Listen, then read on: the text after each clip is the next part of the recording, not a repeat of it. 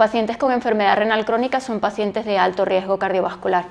Se sabe que este tipo de pacientes tiene una alteración característica de las lipoproteínas, no solo a nivel de la LDL, en donde son pequeñas y densas y traspasan rápidamente la barrera para formar eh, placas de ateroma, sino también una disregulación a nivel de lo que es el HDL y a nivel de eh, la disminución de la actividad de la lipoproteína lipasa con una reducción eh, de esta actividad, lo que se genera un aumento del riesgo cardiovascular. Además, el paciente renal eh, tiene de forma incremental, a medida que evoluciona su enfermedad, aumento de los niveles de la lipoproteína A. Todo esto conlleva a que tenga un alto o muy alto riesgo cardiovascular.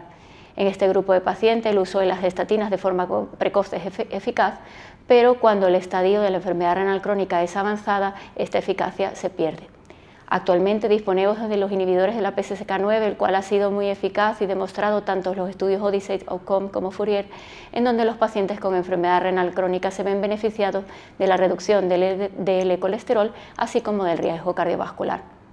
Es importante incluir a este grupo de pacientes, dado que los informes de posicionamiento terapéutico así lo avalan, dado este riesgo cardiovascular que presentan.